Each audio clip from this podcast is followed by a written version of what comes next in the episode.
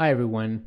If you're a trainer, a clinician, or someone who's experienced a terrible amount of back pain, the name Dr. Stuart McGill means something. I met Stu back in 2006 as an undergraduate student at the University of Waterloo when I was studying kinesiology. And I remember taking his class and just realizing how he just exemplified excellence and mastery of his craft. Stu commands a presence in whatever room he's in. And it's because he's just that good of a researcher, a clinical professor, and a good man. And so this conversation is for me is long overdue because I've gotten to know Stu over the years, but I really want to have a conversation about what makes him tick. What uh, how does he approach research problems? How does he view clinicians and trainers? What frustrates him? What makes him optimistic? And just generally understanding man. Enjoy this episode.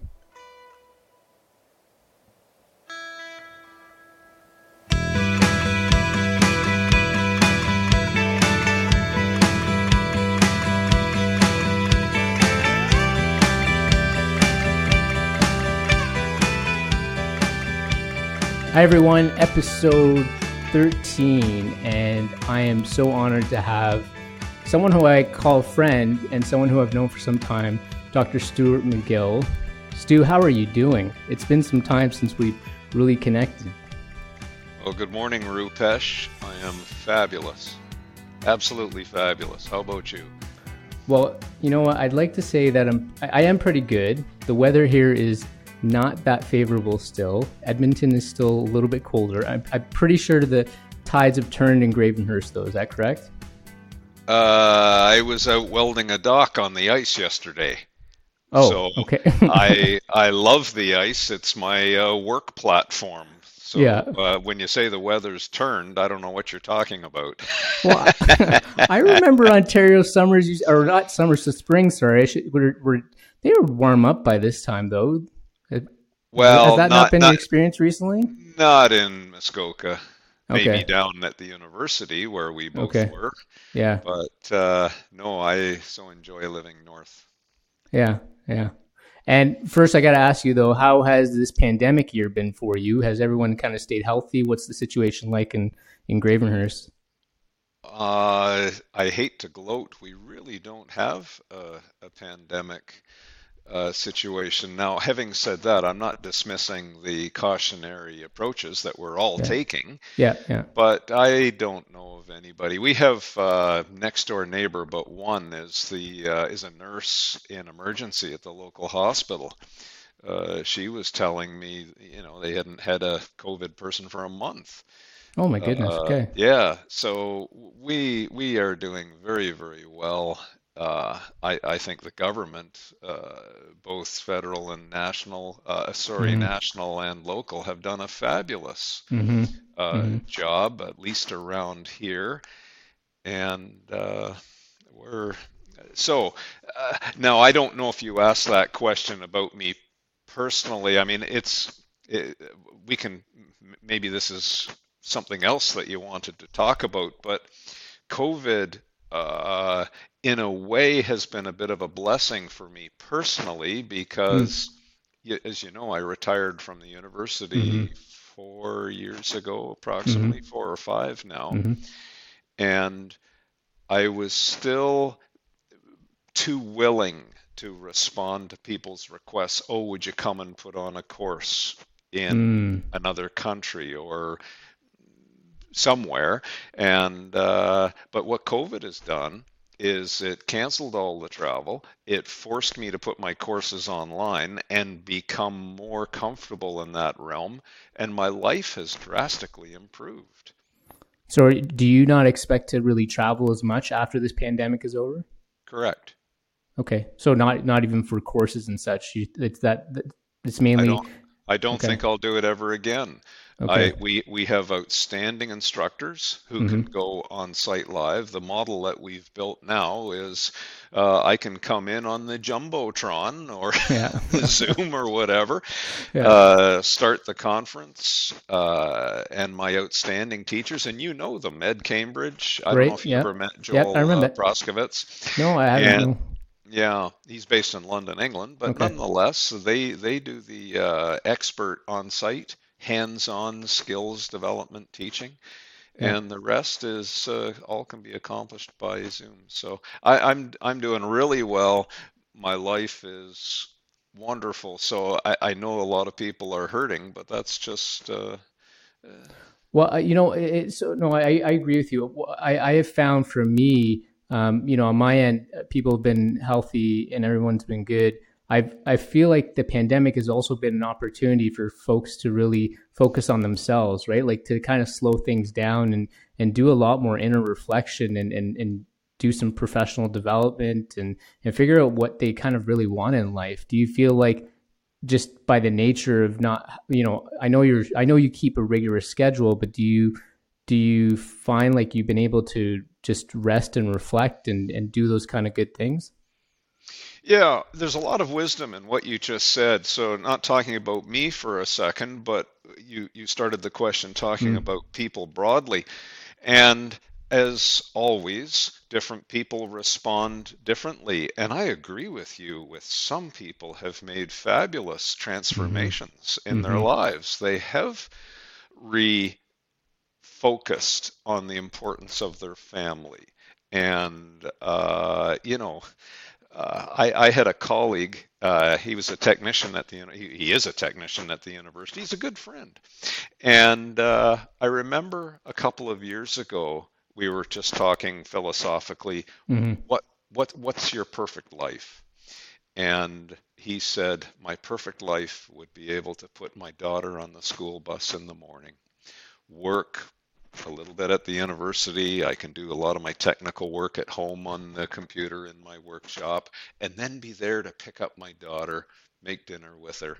That would be my perfect life. yeah Guess what COVID did? yeah It i know gave him his perfect life. And he's so thankful.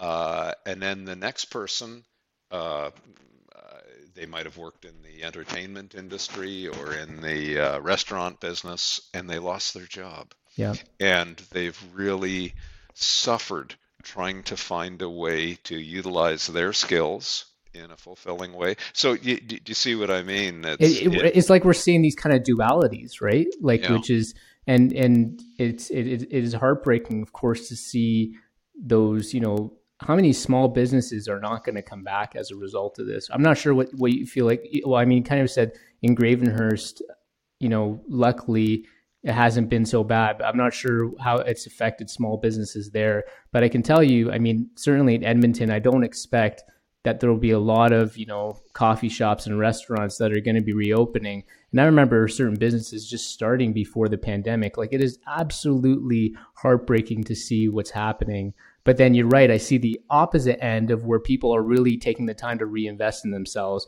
And that just gives you that optimism that you know maybe we'll be able to kind of get through this. And i think it also provides a good point of transformation. What do you think? Agreed. Yeah, yeah. Uh, yeah. I I I agree. Uh, what was going through my mind as you were saying that is uh, I live in a small town. I I hmm know not everybody, but almost, yeah and uh, it'll be up to us to support one another as we're trying to do now.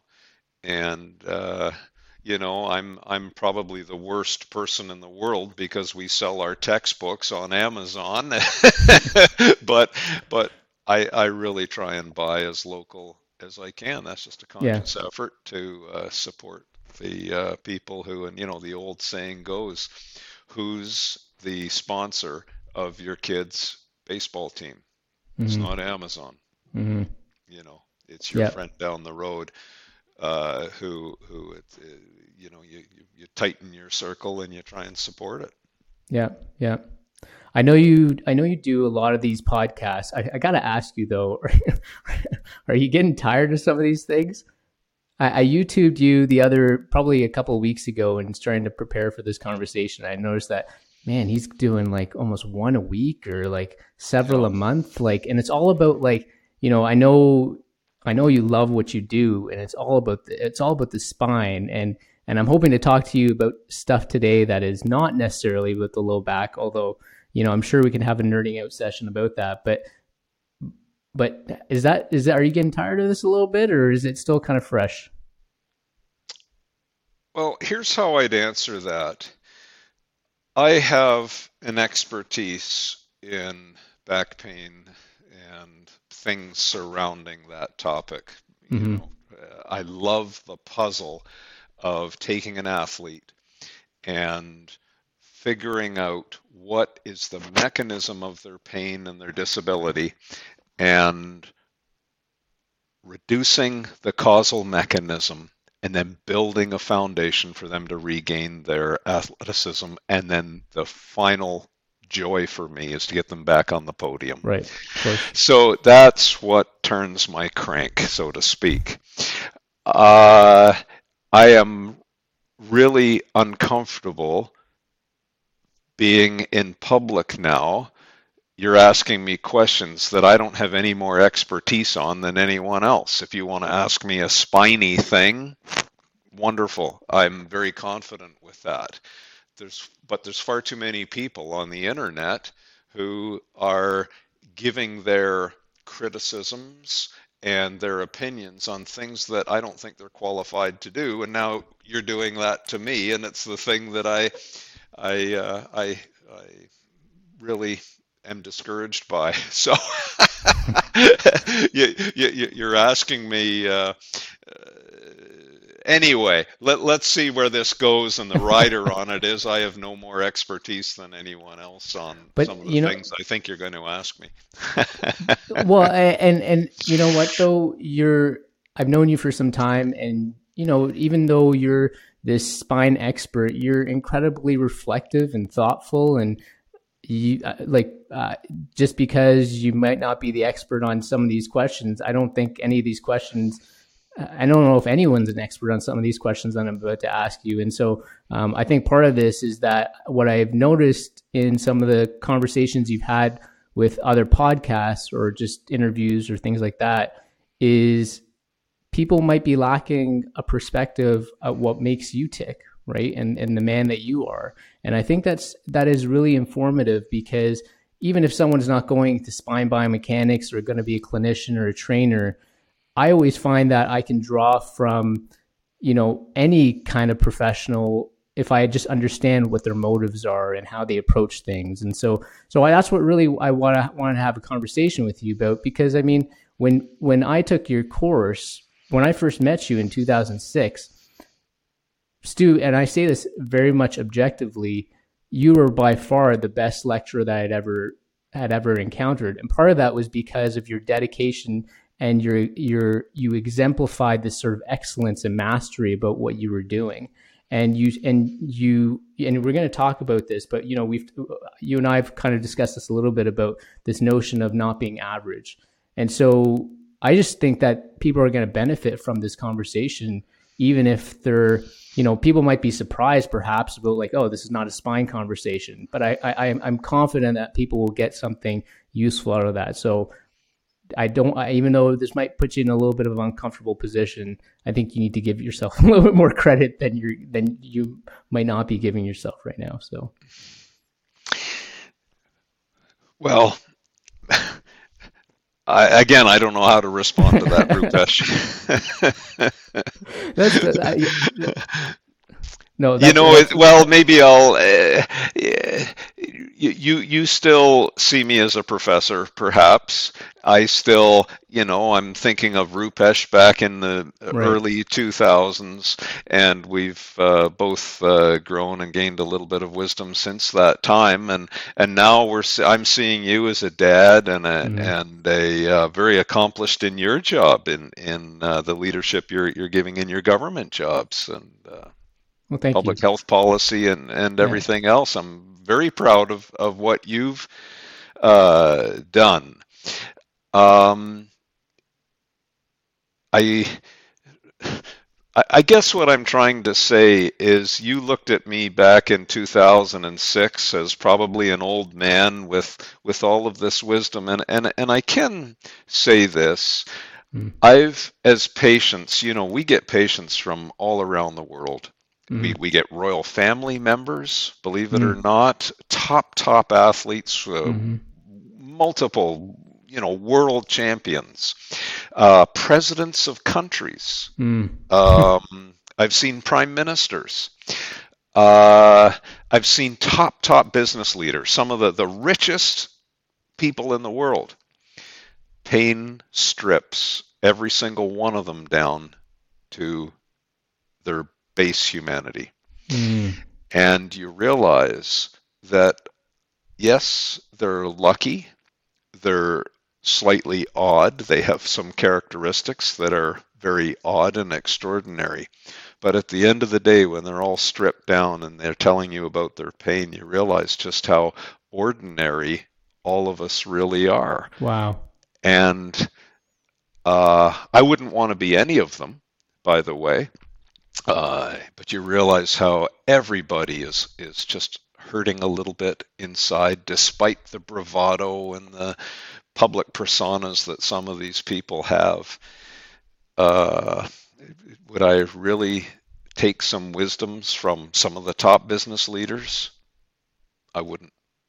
Not mm. for my personal finances, I wouldn't. Uh, mm. You know, would I do what some of the professional athletes have done when they're sitting in the chair in front of me saying, Professor or Stu or however they're at, talking to me? If I'd known it was going to hurt this bad, I never would have done it and these are the household names right. of sport. Wow. Yeah. Uh, you know, and uh, so I, I don't know if that really gives you much perspective, but it but but it has given me some. You know, you you, you maybe saw me as someone back in those days, and now we're just two men and colleagues. Well, I was going to actually, uh, that was going to be my last question, actually, Stu. But since you're bringing this up, I mean, uh, what has taught you is there something that has that you've learned about humans overall having gone through this process i mean that is that is incredible for you to say that you know when you see these presidents and all these people that we know in society and when they experience this pain it just strips them down and they're just this average person i mean right. maybe that that is the answer but is there anything else that you feel like has been that, something that you've seen with working with all these people that you've just learned about humans in general uh, well, just simply what I said. Yeah. Uh, people are people at the mm-hmm. end of the day. And I remember sitting in the back of a cab in New York City. Mm-hmm. No, actually, no. Maybe it was St. Louis. Anyway, it doesn't matter. I was somewhere okay. being driven in a cab. And I said to the fella, I said, Where are you from? And he said, Some country in, in North Central Africa. And I, I forget mm-hmm. the country. Was it Chad or something like that? Yeah. Yeah. And we had a conversation about what really mattered to him. And, you know, it was what exactly mattered to me. And as you meet people around the world, we're all just trying to provide for our families. We're trying to make everyone around us a little bit better. Uh, you know, and then there are the ones who are touched by the hand of God. They mm-hmm. can jump higher than anyone right. else on the right. planet, or right. they can run 100 meters in nine something seconds. They've been touched by the hand of God for that one little thing. Mm-hmm. And usually there's a little bit of something else in their humanness that makes up for it mm. maybe a little bit of a deficit. You know, when I look at athletes who are the most explosive athletes, mm-hmm. there's a neurology there. And and I'm going back to your thesis and your mm. work mm. when you measured people who could jump and you trained them, you did squat mm-hmm. training and mm-hmm. some jumped a little higher and some reduced right. some height off their jump. Right. You exposed right. them to the same training uh, loading, trying to create an adaptation, and you saw the difference. Some people mm-hmm. increase. In other words, their adaptations were different. Why? Well, they had different neurologies, they had different geometries, different. But what what's so interesting is all of those explosive athletes who, when you train them, they can jump even higher. Yeah.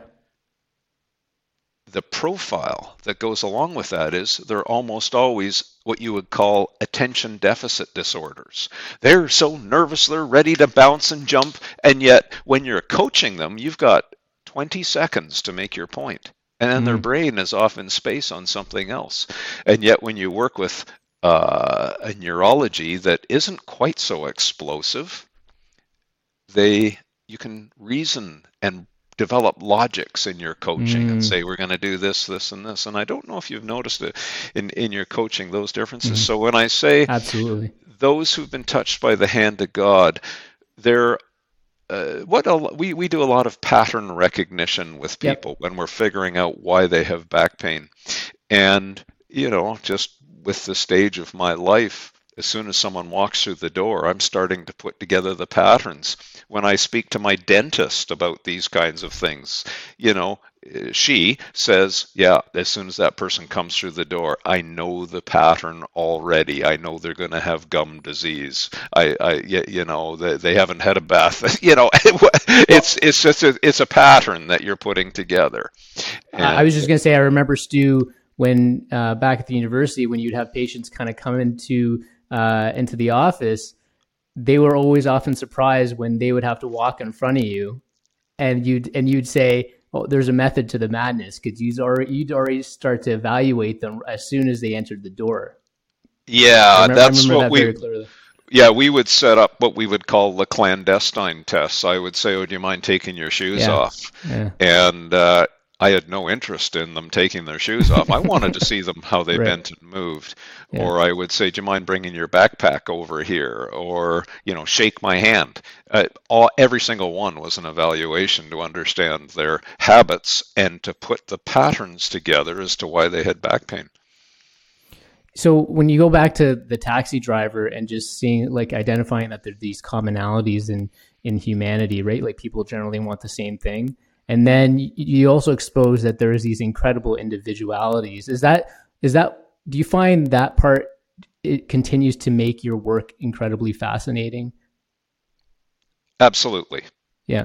Yeah. It, it, it, you have to love people and you have to love studying them. And if if uh, you've been a student of mine as you know uh, you can't help it when you walk down the street, you see, oh, that person is ACL deficient in their mm-hmm. knee. That mm-hmm. person is carrying so much tension in their shoulders. I will bet a thousand dollars that if we went for a coffee, they'd be ending up telling me about their yeah. neck and arm pain. Yeah. Uh, or they're crunched up. You, you know, uh, you can just lay bets on what you're going to see on their MRI. You know what you know when you look at their their CT scan, you're going to see a lot of plaque inside their aorta going down. I mean, you right. can just yeah. put together the patterns, and that's the fun of it. And uh, it it it's a sickness that never stops. My my wife uh, often laughs. You know, uh, pre-COVID when we would yeah. go out, I, I I could just work a room and and do pattern recognition. And uh, well, you've been so doing that was for, how, you've been doing it for so many years. I only, I mean, I did kin for eight nine years and did that coaching and training, but I can still look at somebody and be like, that was a power athlete. Like I can, I, and I still, my mind doesn't turn off, right? Like yeah. you're saying it's a sickness and I've only done it for a short, a short amount of time and I've kind of moved on, but I can't imagine the way your sort of, your goggles work when you're looking at people. It's, it's probably a distraction, I would think. Well, look at a good house builder. You know, yeah, yeah. Uh, they'll come in with a uh, good house builder comes in with a level and a square, and they just check to see right. what all the workers are doing, and they're doing pattern recognition in exactly yeah. the same way as us. You know, why did you frame it that way? That doesn't give maximum, you know, whatever the objective. Uh, yeah. So everybody, that, you know, that's how I started this. I, I, I don't have expertise in in in very worldly things, so uh, I'm very comfortable talking about uh, back pain and performance and that yeah. kind of thing. Talking about these kinds of things. Uh, do you remember when we would go to the grad house and have beer oh, and peanuts? Yeah. Yep. Yeah. And that that was a thing I used to love to do with the students. Yeah. It was it was you know classroom teaching. It was all one way, yeah. and uh, uh, oh, I, I, do have a story to tell you about that, but let okay. me finish this one. Sure. But the, the, the real fun of it, you know, we would go to the grad house and have yep. beer and and peanuts or a pizza or whatever, and those were the times when we really learned. Well, you would you would always say the beer tastes sweeter at the end of the week, right? When you put in a hard uh, hard week's worth of work. I remember yeah. that. Yeah, yeah. you'd come uh, by you'd come by my office and you'd be like, "So is the beer going to taste sweeter today, Rupesh?"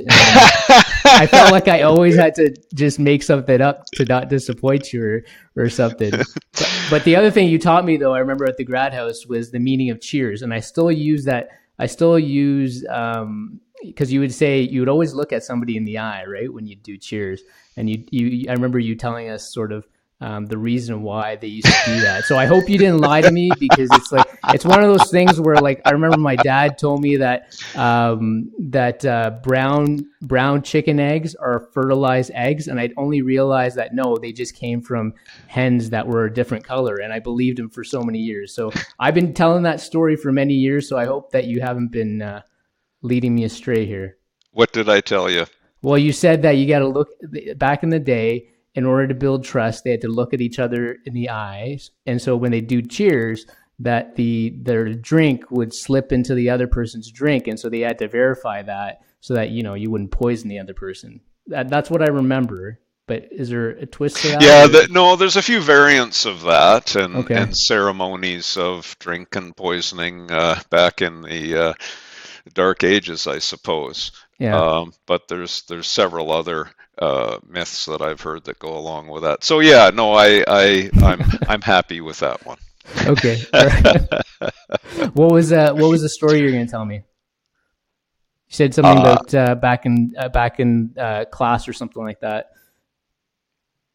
Uh oh, well, uh, you, you, remember my style of teaching was to yeah. try and be quite uh, interactive and uh, I would try and bring the student experience, and it would take us into places. Now, some professors were very uncomfortable with that. They had a lesson plan, mm-hmm. and they wanted to, you know, I'm going to teach you these facts, X, Y, and Z, and I would think, well, I'll try and teach you the facts of what you need to know, but I also want to give you some thoughts on applying them and how to solve problems mm-hmm. and that kind of thing. And that, that comes from the problems that the students are dealing with. Anyway, uh, around uh, the 90s, personal computers started to mm-hmm. come. And mm-hmm. then, but before that, you know, when I retired, Rupesh, I gave my final lecture.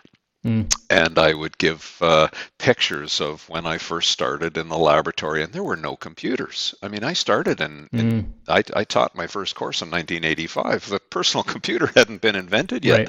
Right. And these students would come up to me after that final lecture and say, Sir, how did you do your work w- w- without a computer? Well, these are the recording devices that we would use, and we'd read the tapes on graphs and all this sort of stuff. But uh, anyway, uh, around uh, maybe 15 years ago, I was really getting dismayed with students who would come in with their new laptops. Oh, they've come to the University of Waterloo mm. and mom has bought them a new Apple uh, mm. computer, uh, notebook, or whatever they call them.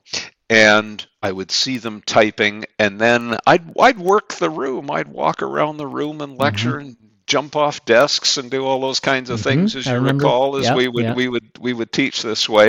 And then i'd see some kid on facebook and then i, I mean they're not fooling yeah. everybody. I would see everyone behind them all looking at at their screen and they had some nonsense up. And so i got fed up with it. So i i didn't show slides. I would go back to chalk and i would develop diagrams and flows of of logic in chalk and, and I made sure I did lots of geometry so they couldn't record this on their computers on purpose. And I tried to force them to go back to pencil and paper. Well, then I got to the point where I said, all right, no one brings a computer to class anymore. This is impeding your learning. Mm. Bring a pencil and paper. And uh, someone somehow got to central administration at the university, and I was visited by teaching resources. Oh, Professor McGill, you're not allowed to ban computers. And I said, Well, I just did. Would you show me a study, please, that says the students retain the information, they get better understanding by typing on a computer? Mm-hmm. And they looked at me because there was no study. Right. Only I knew. I knew this because I'd been doing it for 30 years. Yeah. And yeah. Uh, then. Uh, you know the, the, the students would come to office hours and they'd say you know i'm really having a problem struggling with this and i'd say well you, you've typed it on your computer you had no chance here's the geometry here's how you retain that logic in your head here's how it all fits together mm-hmm. you do it with a pencil and paper and, and develop it out anyway uh, so the, the the teaching resources person who was about uh, 30 years old again you know just a young fella. And uh, he said well you just can't ban them. And then he, he left my office quite uh, frustrated. That well you know i still didn't let any computers in my room but anyway uh, you know i got a uh, an alumni magazine from the university that reports recent research right. results uh, two or three years ago. Do you know what the headlines on the cover was? University of Waterloo study shows that students learn better with pencil and paper and no computers. I, thought, oh, did we really need to do that study? But anyway. oh, totally. Yeah. I, I, I mean, I, I, I do remember, I do remember you saying during class that, um, that if p- folks were taking notes, to just stop taking notes and just listen to you. And I remember personally going through that, having a difficult experience um, because you're just so used to wanting to memorize and understand and, and understand in real time. But I really, re- I recognize that I wasn't doing that. So I remember being challenged by you. I don't know if it was the first time, but definitely um, being challenged by you to to just put things away, listen to what you're saying, and then there will always be time to kind of do that reflection. And then the other piece that I loved about that class was the the workshops that we would do, because I remember that you would challenge folks, you would challenge students to be really hands on. And if folks weren't being hands on with like cueing on how to do, you know, certain movement patterns or how to assess um, their partners, you know, you were you were on them for that. And and I I do want to spend some time on talking about sort of clinicians and trainers overall a little bit later. But um, it was it was it was a fantastic course. That that that's that's that's a great story. Um, in terms of the and, and, and, recognizing the research afterwards. What do you what do you miss about being a prof and a researcher? I mean, you're still obviously the research mind. I can't imagine would just shut off, of course. But just generally, like as a professor and being a clinical researcher, what's something that you miss about that? Uh, this is going to surprise you, Rupesh. At this stage of my life, my answer is nothing. I don't miss anything. And really, why? Yeah, really. And why okay. I'm going to say that is I left for a reason.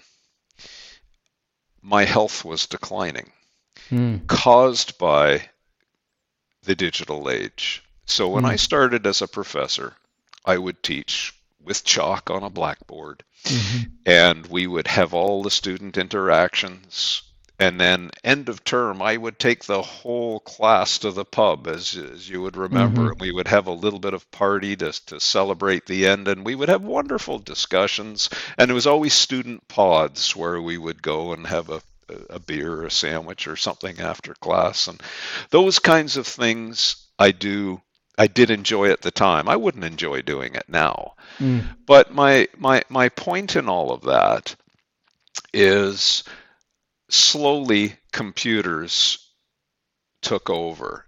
The mm. university was encouraging online learning, and I thought, well, online learning, that, that's not for me. Uh, I don't think it's for the students. Mm-hmm. Uh, and uh, then uh, office hours. Students didn't really want to come to office hours anymore. Oh, sir, can I email you? No, you can't email me. you you get in here and we'll figure out what your real problems are. I can do pattern recognition, looking right. at you, and figure right. out and and really get to solve the issue. And uh, when I started, we would handwrite our correspondence. Not anymore. It was sitting at mm-hmm. the computer doing mm-hmm. email every day. And then I would, as you know, I, I ran the department for a number of yep. years. I was yep. department chair, and I would see the young professors come into work. What was the first thing they did? They sat in front of their computer and then they got into email hell. They would answer an email, mm-hmm. and why they were answering that one, another one came in, yep. and then they looked up and it was lunchtime, and all they did was answer email all oh, day. Oh, and so I would I would ban them. I would say, "Don't you dare start that computer till after lunch." So mm-hmm. now at least you've guaranteed a dedicated morning to the things that matter. What is mm-hmm. the biggest thing you had to get done today? Go get it done. What's the second biggest thing? Good. Now when two o'clock rolls around, you can answer your email. You want to be a successful professor or successful in life? Do that. Anyway, uh, and did your mind did your mind work better in the morning? Would you say? Like, oh, absolutely. Yeah, okay. yeah, for okay. sure. Yeah. But anyway, my my point in all of this is I was becoming a sitter rather than a person mm. who would be active through my uh, through through my daily job. The professor's job became one that sat in front of a computer. I hated it. I was aching. My shoulders, my back, my hips. I, I, was just yeah. so fed up of it. And so I said, uh, I, I'm, I'm really done with it. So, so, when, so when physical, if I can just finish that off, that's yeah, why yeah. I said I don't miss any of it. Yeah, Rupesh, yeah. I have a, a, a, work routine now. It's a work play. It's a seven day a week cycle. I have zero pain. I'm in my mid 60s. If you told awesome. me when I was in my 40s that I'd be in my mid 60s with no pain, I, I thought you'd be lying. I feel fabulous. I'm in the best shape I've been in for years everything is wonderful. So do I miss it? Sorry, but no. how, how, can anyone judge or even criticize that by any means? Um, you know, the thing that the thing that I've noticed with people who, um, with some people that I know and and, and kind of hear from afar when they're retiring, especially if they've dedicated so much of their life to, you know, a certain set of issues or a cause or whatever is that it almost like it becomes a part of their identity, right? And so, have you ever? I, uh, certainly, you have BackFit Pro and the work that you're, you're, you're still you're still in that space. But do you feel that um, you've had to sort of redefine yourself, or you've had to like, did you lose a little bit of that identity in any way? Because I know that that is a real struggle for people. I remember my my family doctor when I was a kid. He tried to retire three times and he just couldn't because he kept coming back to it. It was really a part of himself. Um, but I just wanted your thoughts on that. Uh, that that's such an interesting question you use the word identity. Have I thought about it? To be honest, or not honest, that's the wrong word. To be frank, I've never thought about it. Hmm. Rupesh, I wake up every morning and I my brain is like I'm 16. I I'm not that sophisticated. I think like I'm 16 and then I go and look in the mirror and brush my teeth or do you know whatever I do, and then I look and I say, "Who in hell is that old man?" and then my brain starts to think, "Okay, well, you're not 16. You're a little slower now." So in other words, that's my identity. I don't have one. I've I've never mm. thought. I've I've never. You know, you you know the type who who they play the professor, mm-hmm. or mm-hmm. they play the the the lawyer, or they play mm-hmm. what. I'm just a kid who gets up in the morning, goes to work, enjoys it, tries to be fair with people. I'm, as you know, I'm I'm not. I can be very very moody, which I get very mad at myself for. But you know, I keep trying to every day improve my soul a, a little bit. But I don't have an, an identity. Mm. I'm I'm just a you, you, know my perfect day now is you know i, I have a, a cottage and and uh, a few years ago, I bought an, a little island property with my wife out in Georgian Bay. Uh, we built a cabin on it last year. My favorite day is uh, I, I, I just drive an old work truck like everyone, every other family member in in yeah. you know around here.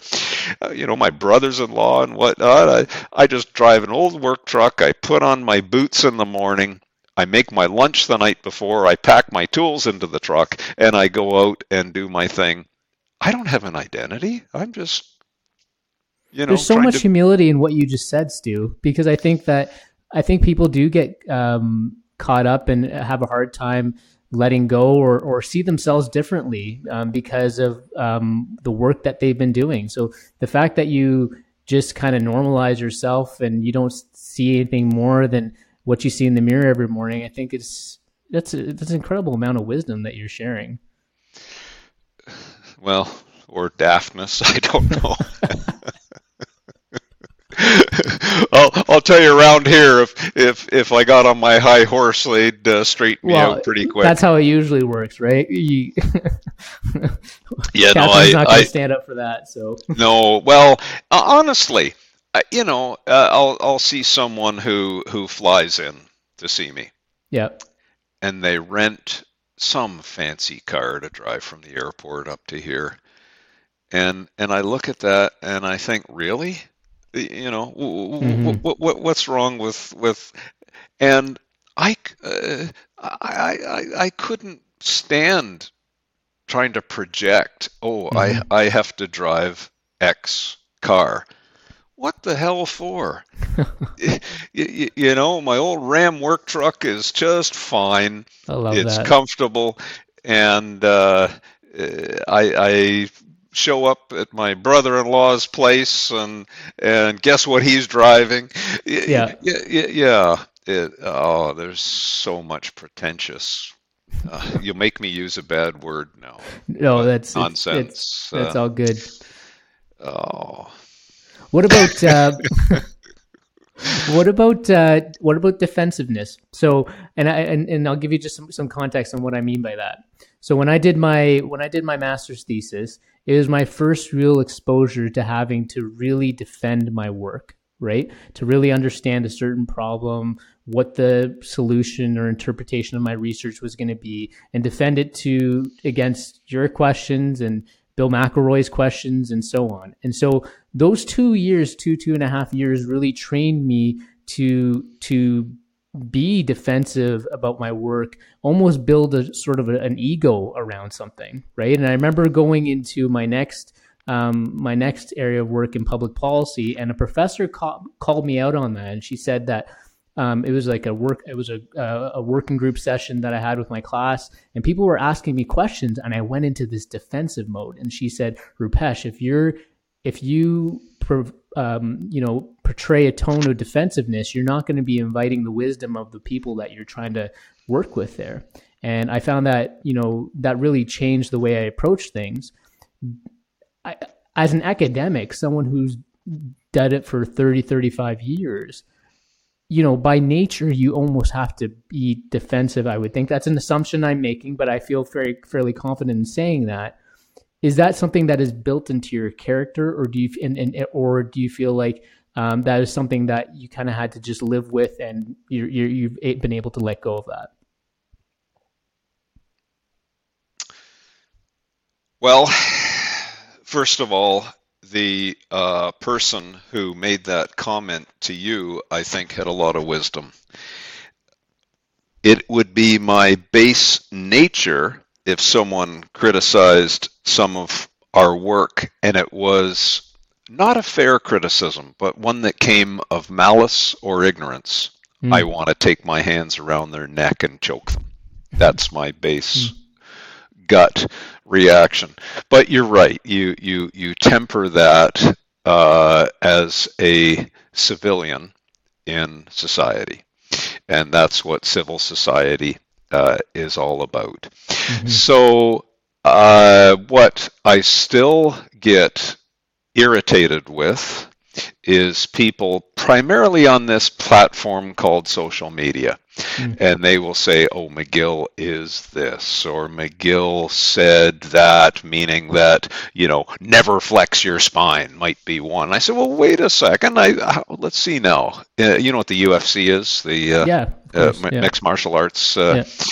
Uh, organization, uh, you better flex your spine if you're going to compete in the UFC. Sure. Otherwise, you're going to the hospital very quickly. Well, I think I have four fighters right now who I've consulted with mm-hmm. active in the UFC. Now, if McGill didn't say flexion, you, do you see what I mean? Yeah. And yeah. and not one of them has ever worked with us or knows what we do or they've read a few papers. Well, you know that is just uh, asking for problems. They're the world's expert now because they've read a few papers, mm. not ever having done the work themselves to know there's a lot of nuances of how all of this goes.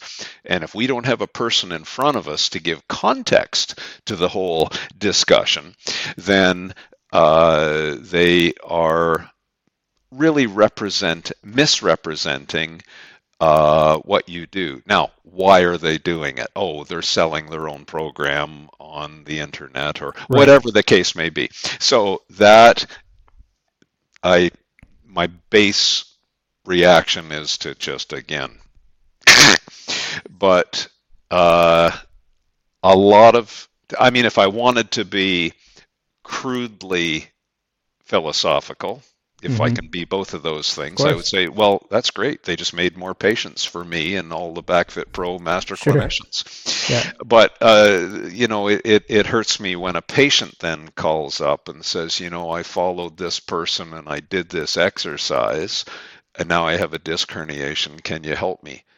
Or, you know, now this is sweet. This is really sweet. People who've badmouthed me on uh, social media then come two years later with their tail between their legs. I suffered exactly what you said and what I mm. would speak out against you mm-hmm. for. Would you now help me? I'll give you an example. There was a doc, a physician, who mm-hmm. uh, was responsible for a few UFC fighters, so okay. so some good fighters. Yep. And he brought to me a slosh pipe. So this is a pipe about uh, five feet long, meter and a half, half full of water. And he said, "Would you uh, endorse this with me? Because I want to make a company and sell it." And you would rack this slosh pipe on your shoulders, and you'd twist back and forth quickly, boom, boom, boom, boom. Okay. And he says this creates rotational power to really get. Right you know, uh, harder strikes uh, with my fighters and that kind of thing. And I said, well, I can't because here's what our science and the mm-hmm. years I've done on this would show. Slowly, so you got me talking about spine biomechanics now. Good. Slowly, the, the, your spine is not a ball and socket yep. joint system. It is collagen fibers forming the discs and they form a fabric, an adaptable fabric. And if you keep twisting those fibers back and forth, they slowly delaminate. Mm-hmm. And as they loosen up, yes, you will create rotational power for about three months on mm-hmm. average. Mm-hmm. And then the fibers will delaminate, and the radiologist will look at that and say, oh, you've got a disc tear. So I said, great, you'll great, fabulous rotational athleticism, torsional power, but here's what's going to happen. Guess what? Uh, so a year later, oh, by the way, so he left that session and he called me. He said, forgive the language. He said, you're a effing idiot. And he mm. walked out my door. This was a physician. Because you didn't endorse him. Because I wouldn't endorse it. Mm. He came back to me a year later. He said, a very different tone. Professor, I have torn my disc. I have torn the disc of one of our top fighters. Can you now help us?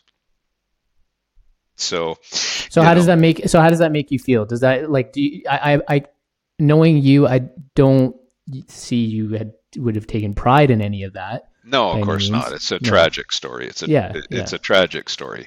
Uh, so what can I do? I say, well, here's okay. You know, you did me a lot of wrong, sir. Mm-hmm. You you you you really trashed my work on the internet, mm-hmm. and now and I don't say anything. I can't go back on the internet and say this guy was a to use his language and effing. I, I, I can't say any of that. All I can do is my very best to try and help him. So that's that whole thing. At the end of the day, you, you know, do I get the jolly of being a professor? Well, it didn't mean anything to me anyway do I get the chance to improve my soul so I can sleep a little bit better myself mm. and say that's all I can really do? I can't get into these wars on the internet. Um, and eh, I mean, you know, I'm a pretty flawed person as well, so I can sit on my high horse and say these kinds of things. But that would be how I would have, uh, yeah. how that story went. And uh, do you think that you, you talked about social media and just this environment that's being created where people can just easily criticize things. But there's also this other environment that's also happening where, and I'm sure, I, I suspect social media has a con- contribution to this, but is this attack on science that we're we have been seeing for a number of years, and I and, and so you, I guess you kind of answered my question. I was going to say, do you feel like your research has been immune from from this increasingly in, this increasingly attack on science?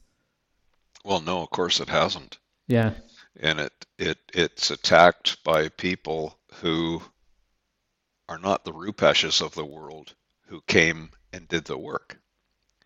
They are people who have read a few papers and they know just enough to sound somewhat as though they know what they're talking about, but they never mm-hmm. did the mm-hmm. work.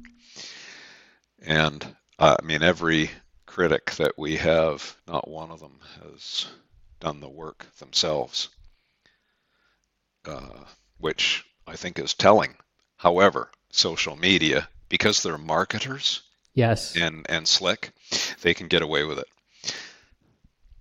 Whereas yeah. prior to social media, I think people would have vetted them perhaps uh, may, maybe not uh, actually now i think i'm i think back to some of the quotes of barnum uh, pt barnum who said you know there's a sucker born every minute or or mm. something mm. and his job was to hoodwink the public okay and uh, may, maybe that hasn't changed it's just yeah. done a different way it's almost and, and now this is where i want to get into this sort of um, this average way of thinking because i do feel like people are shortcutting things just to to market themselves and to to make a quick buck and to be recognized. And the thing that, and if I if I may just sort of tell folks a little uh, a story um, that has always stuck with me, and, and, you and I have already talked about this before, is that um, in one of in one of your classes.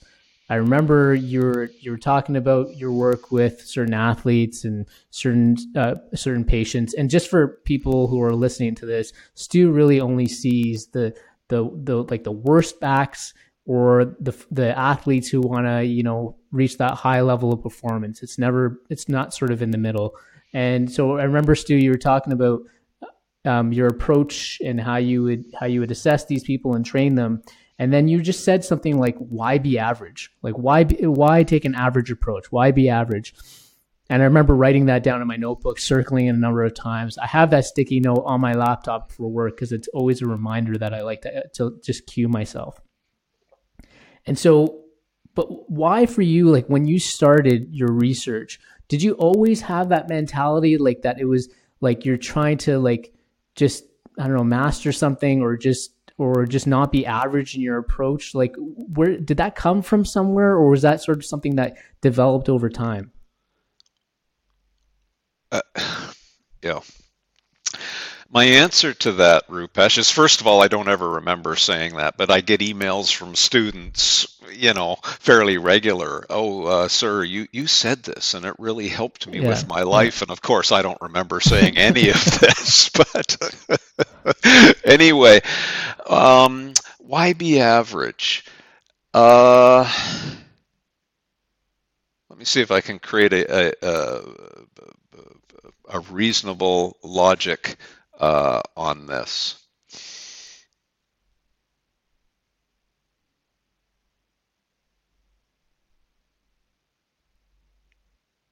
I think to, the answer to the question it's in me. And and mm. you know, I have colleagues as you do who are content. Mm-hmm. And I think that allows them to be average. To be content I, I, it, it doesn't fulfill anything. You know, there's there's just so many different takes on this. You know, Arnold Schwarzenegger, stay hungry, no mm. matter how good you get, just stay a little bit hungry. Mm-hmm. And there's a lot of wisdom in that, in mm-hmm. terms of satisfaction and joy in life. Um, why why why be average? It means that you don't go out and do something because you're you're content and satisfied. Mm. Well, that's that's not really exciting mm-hmm. or making your life the, the, the, the, fabulous experience it ought to be for yourself and those people around you. So I mean, I'll just stop there because you know I I don't have any more expertise than that, other than it would bore me to tears. And I, well, I think there are people who just love to go to work, come home, and watch the television at sure. night. I, I I don't get that. You weren't one of those, yeah.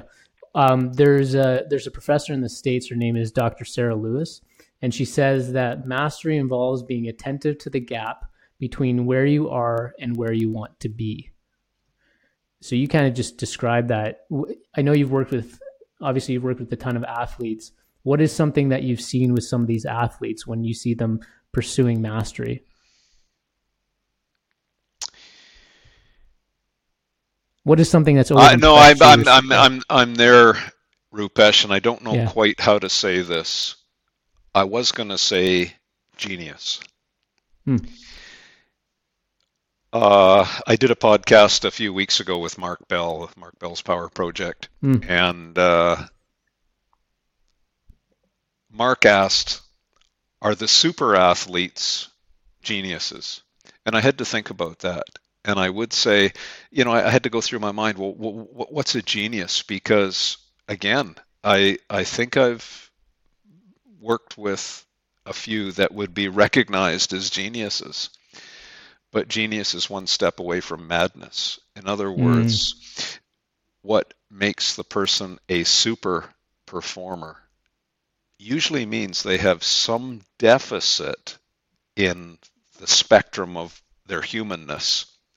Do, do you get what I mean? A little yeah, bit? I do. Yep, I do. So when I look at uh, a, and then we get had a discussion about density of neural drive and true strength there are lots of strong men and women who will never win a strong a, sure. a strength competition because you know this strength starts with a thought between your mm. ears and then that gets transformed into a pulse train that travels through the nerves to the muscles to create stimulus and mm-hmm. activates mm-hmm. the muscles and does them in, does it in certain ways. But then you have a mom who sees her child pinned under a car. Well mm-hmm. documented that she will go mm-hmm. over and pick up the front end of the car. She'll avulse her bicep, crush a vertebra, mm. you know, really damage her body. In other words, she unleashed the fuse box and had that density of thought that then transferred through to the strength, and she was able to free her child. Genius athletes can do this, and they can do it in a way that doesn't rip their body apart. However, to get that density, you have to have a thought equivalent of murder. You have to commit murder to your own body and be confident in that to densify that. So, you know, I've I've worked with world's strongest man uh, mm-hmm. You know, Brian Carroll, who just set the world yep. squat uh, record at 1,306 pounds. I know Brian really well. I, I, I, I, if you look at the powerlifting records, I would hazard to think that close to half of them have probably seen me for back concerns. I'm doing pattern recognition. Every single one of those athletes has a personality where there's a very, very dark place. They go to that dark place. And, you know, I, I had a really interesting conversation with Blaine Sumner uh, just last week. Uh, Blaine, I've known for years. Now, Blaine said, it's okay, you can talk uh, to the public. As, as you know, I've got to sign confidentiality yeah, yeah, yeah, agreements. Course. I, I, I can't talk about individuals mm-hmm. in in in the public. But Blaine, but anyway, uh, Blaine would say, you know, this is so true. This whole idea of going, every one of those strength athletes has a very dark place that most people don't have, and that's why mm. they will never win at strength. You've got to go there.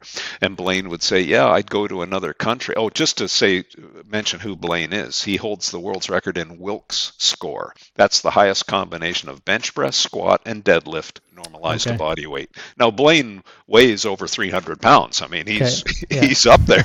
right. Right. But uh, you know, he's a fabulous, kind man. You won't find a gentler giant. They are all gentle giants. I think because they're afraid of their own dark place. Mm.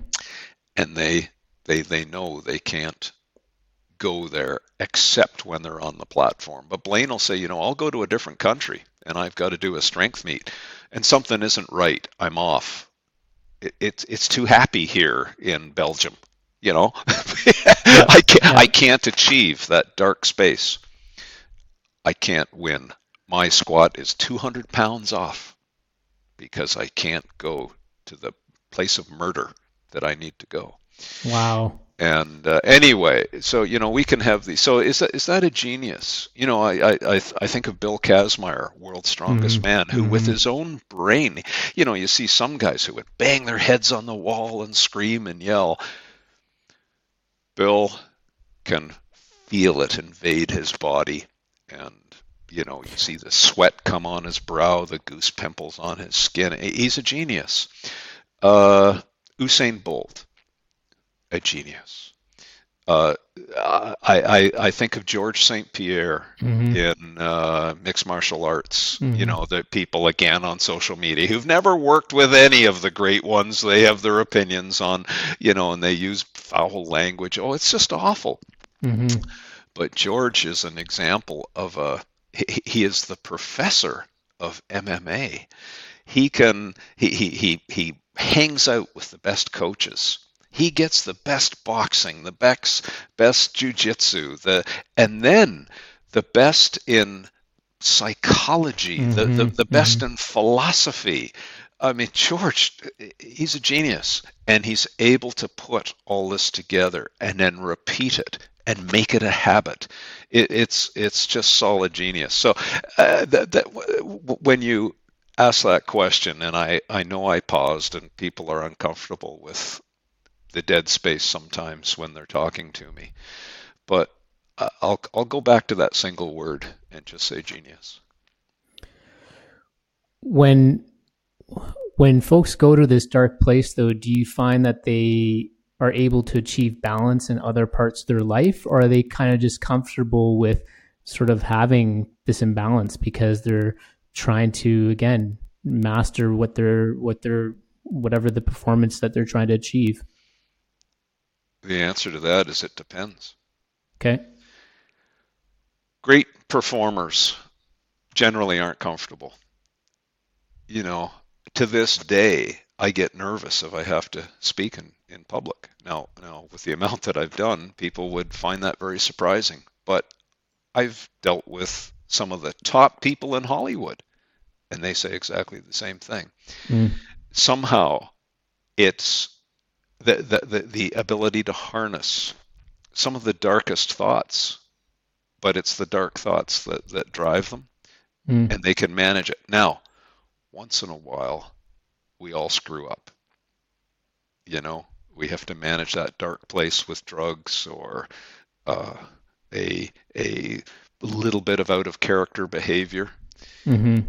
And uh, you know, I get it and these people will be just crucified on social media and you know if i've worked with them i i, I really get it and i i just feel so sorry for them that mm. you know we're we're all just so in public these days and it's not fair that that that someone who just doesn't have any experience yeah, gets to, yeah. to trash that person and I, I but you know did you uh, let me ask you a question now sure have you detected an awareness, and I think it's brought on because of the last experience with the President of the United States?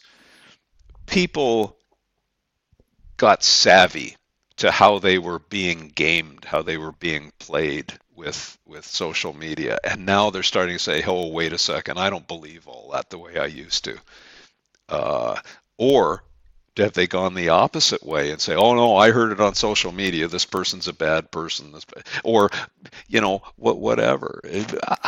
Has this polarization occurred, or are, oh are people goodness, wisening up? I, would love your I, thought That's a that's a that's a really that's a very heavy and big question. Um, I would say that my initial thoughts on that is that I think the polarization has been occurring before the last president. I think the last president just sort of exacerbated something that was brewing, especially in the United States, probably since the 90s. Um, when you see, you know, during Bill Clinton's time, there was um, there was fragmentation starting to happen between Republicans and Democrats, and and that sort of the bipartisanship didn't really exist as much um, as it did before that. Like there used to be folks on both sides who were willing to work with each other, and then I think social media and and all these different outlets are just further amplifying that. And then you had the leader supposedly of the free world who is really just you know, normalizing bad behavior and making it okay. And I think that then people kind of came out of the woodwork and and either were for him or against him and just further deeply divided that. I don't think that this just goes away all of a sudden. You know, you'd really need to have people to to check their own biases and that doesn't just happen automatically. That requires an incredible amount of effort to I think be able to do that. And then it's facilitated, I don't know if you've seen um, the documentary Stu on Netflix called Social Dilemma. Have you seen? I have actually. I watched yeah. that with my daughter. Yeah. yeah, yeah, and so that that's that's a really I think a really good way of showing how no matter what you're trying to do, even to challenge your bias, social media is just working against you because of all these algorithms that are just continuously feeding a certain perspective. So I think it requires people to maybe experience you know, you hear about uh, some of these folks who are into these conspiracy theories, and then you realize it doesn't pan out. Something sort of almost um, like a major event, I think, almost needs to happen to rattle people out of where they are to move and accept a different perspective. So I can't imagine the polarization just stops all of a sudden. I think it requires a real conscious effort amongst individuals, but also society to really to really to really get through it. So that'd just be my initial take on that, though. Yeah, no, I I, I agree, hundred yeah. percent. Yeah. Um, you talked about this dark place, and I kind of want to shift a little bit um, to. I remember hearing a story that you'd said in a couple of other podcasts, and I, I, did, I didn't know about it, but it didn't surprise me. Where you said that somebody had come to you, and they said that the pain, the, the all these clinicians had said that the pain was in their head, right, and then that they said that if they if the pain is in their head, they don't want to be crazy. And so, Dr. McGill, you got a week before I kill myself. When you hear these kind of stories, I had another one last week. Okay, right. And so this is the, this is sort of the, I mean, this is just an example to anyone who is learning about Stu right now, the kind of patients he deals with.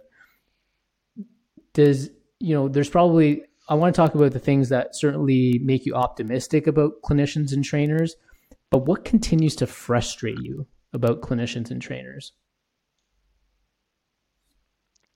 Well, uh, let me just back up. When uh, you you said the uh, patient had been told the pain is in their head, I don't know if the clinicians specifically used those words. Okay. But the the patient left with this idea. Mm. You know, they may have been told, "Well, you're magnifying your pain." It, it's not really that bad.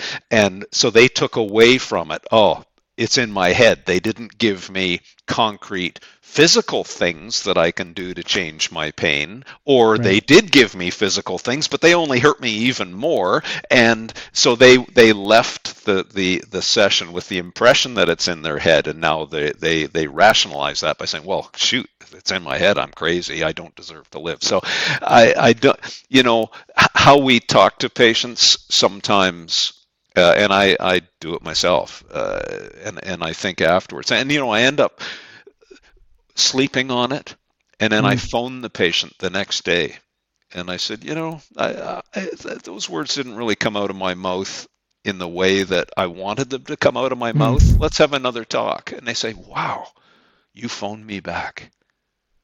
Mm. No one's ever done that before. And uh, I said, well, I had to because I'm a slow thinker. I had to sleep on that one. Mm-hmm. And, uh, you know, I, I, I'm starting to get your a little bit. I'm starting to get that, you know, you've got pressures, man. You got to feed your kids. Right. Uh, or, uh, you know, you, you've got pressures. You live in a place where you can't go out and go for a walk at night. It, mm-hmm. It's, it's, it's a rough neighborhood. I get it. Mm-hmm. So we got to figure out something else here. Let let's let's uh, or you know whatever it is, or I'll think you know what I'm going to suggest you go and see X that person will will give you a, a, little bit of a thought on on this. So I, I might give a referral or what. Anyway, mm-hmm. I, I, just want to point out that yeah, yeah, yeah. Sometimes even in a session, I'll I'll do the best that I can in that time, but then I think about it at night, and it just the hamster gets on the wheel. and I wake up mm. the next morning a wiser person, and I phone them. anyway, going back to what was it now? What what what what frustrates me, or is what's good? Yeah, about... what continue what continues to frustrate you about um, clinicians and okay. trainers, especially when it comes to the low back, I guess maybe right. just generally their approach or right. Okay, I my brain then goes to well, there's two levels there do mm-hmm. we mean all physical therapists and all chiropractors and all osteopaths and all family docs? Or do we mean a few? So that that's my first thing. So when we're talking about all of them professions, I'm very, very frustrated with how education has gone. I'll okay. talk about individuals in a minute. Okay. Okay. So if you look at the physical therapy curriculum, in the last few years, they they do even less now on assessing a patient, the physical assessment, taking the history and putting together pattern recognition. Because to do pattern recognition you got to know your stuff. You've got to know how the back works. You've yeah. got to know pathways to pain. You've got to know how um, a arthritic hip when the person bends that hip starts to hurt they move away from the hip that turns their spine that creates a load.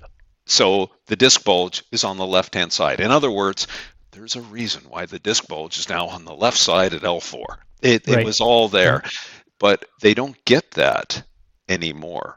So then they are much faster to dismiss a patient and say, you know, uh, my therapy didn't work because it wasn't appropriate. They didn't have the training to give the right one. And then they'll start to go down this route and say, geez, it's lasted longer than 16 weeks. It's probably not of biological origin.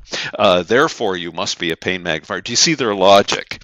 And I get patient after patient where, no, if a proper assessment was done, the mechanism and their pain pathway would have been revealed and it would have directed a therapy to A, stop the cause, and B, uh, create a foundation to, to move. You know, I, I, I told a story a couple of weeks ago. This, this uh, patient uh, has, has back pain. Mm-hmm. And uh, every day they get out of bed, well, uh, they go to the doc they come to me. They've got back mm-hmm. pain, but I also know their face is all smashed up. Kind of a funny mm. story. And and and they'll say, well, what happened to your face? They're missing a tooth. They're all stitched up and whatnot. And say, oh, I don't know. okay. Uh, and uh, so I said, well, tell me uh, tell me about your day. And they said, well, every day I get out of bed and then there's this garden rake on the floor and i step on the rake because i forgot it's there. The handle comes up and smashes me in the face. And i said oh, oh okay. Uh, so what did you do? Oh i went to the family doc and and they they said oh boy you've smashed your face. Here's a painkiller for you mm-hmm. i said well didn't they ask you what caused it? No, no, they, they didn't. They just gave me a pain pill. And then I said, well, tell me about the day before. I said, oh, yeah, well, I got out of bed and I forgot the rake was there. I stood on the rake, smashed me in the face, took out a tooth. I went to the dentist and, you know, they did an implant. And anyway, you know where this story goes. And I said to them, um, all right, uh, what I want you to do is pick up that rake and go put it in the garden shed and show me how you do that. So they bend down and pick up the garden rake and they go, oh, yeah, there's my back pain. I mean, it's comical, and oh, uh, so you know, after after a week, they, will tell you, you know what, my my face pain, uh, my non-specific face pain has gone away, and my non-specific back pain has has gone away too. so you know, it's kind of a funny story, but uh, it, it, it's almost an extreme cartoon yeah. of somewhere in the education this is being diminished. So when you why ask why, me, why is that happening? Happening, Stu? Like, why are they not well, spending I, as much time on assessment? I have a theory. Okay. I don't know if it's right or not, but you know, I've been around getting close to 40 years now. Yeah. Dealing with these clinical issues, and if I take the physical therapy as a profession, not as individuals, because there are some fabulous physical therapists. So mm-hmm. I, I, I'm only talking at the professional level now. There's a culture in physical therapy where they're very reluctant to listen to a someone who's contributed to the issues who are not physical therapists. They mm. want something to be their own ah, this is a physical therapy, you know. So when I first started, it was all about the pelvic tilt. If someone has a back pain, do the pelvic tilt, do Williams's flexion exercises. And then after that, uh, oh, Robin McKenzie was anointed the next mm. guru. And then they mm. forgot about Williams. Well, wait a second. Williams worked for, it really helped some people. But then, uh, you know, uh, exclusively, they, they some became McKenzie practitioners. And I thought, mm-hmm. well, wait, wait a mm-hmm. second. It, it's fabulous for some people, but it makes some people worse. Let's explore. So, as you know, in the laboratory, we, we really investigated a lot of McKenzie techniques and found out why a uh, prone press up uh, an extension posture will resolve some discs and it makes mm-hmm. other discs worse. Mm-hmm. And it depends mm-hmm. on uh, if they're plump and how much residual height is left and the shape of the disc and the size of the spine. All of these things really mattered. And then uh, the movement from Australia came from physical therapy. Oh, mm. if you've got back pain, chances are you've got a delayed onset to your transverse right. abdominis. Right. So now every person and they would teach us at the university. You start with transverse yeah. abdominis training, yeah. not not not with an assessment, and then came so-called pain science and i thought well wait a second that's that's an odd name now the transverse abdominis people would talk about spine stability it had nothing to do with spine stability, and not one of them had ever measured spine stability. We, we yeah. had a lot of effort, as you know, yeah. to measure spine stability, but I, I don't know of a physical therapy operation that actually measured it to see is transverse abdominis mm. really a spine stabilizer? And as it turned out, it was how the whole orchestra played that determined spine uh, stability. But uh, anyway, and then pain science. Well, wait, it's not pain science. That's been going on for decades. It was you know this idea of desensitizing pain and and uh, how to talk to the patient which again it, it's important for some people but you can't miss the biggest driver in the next person.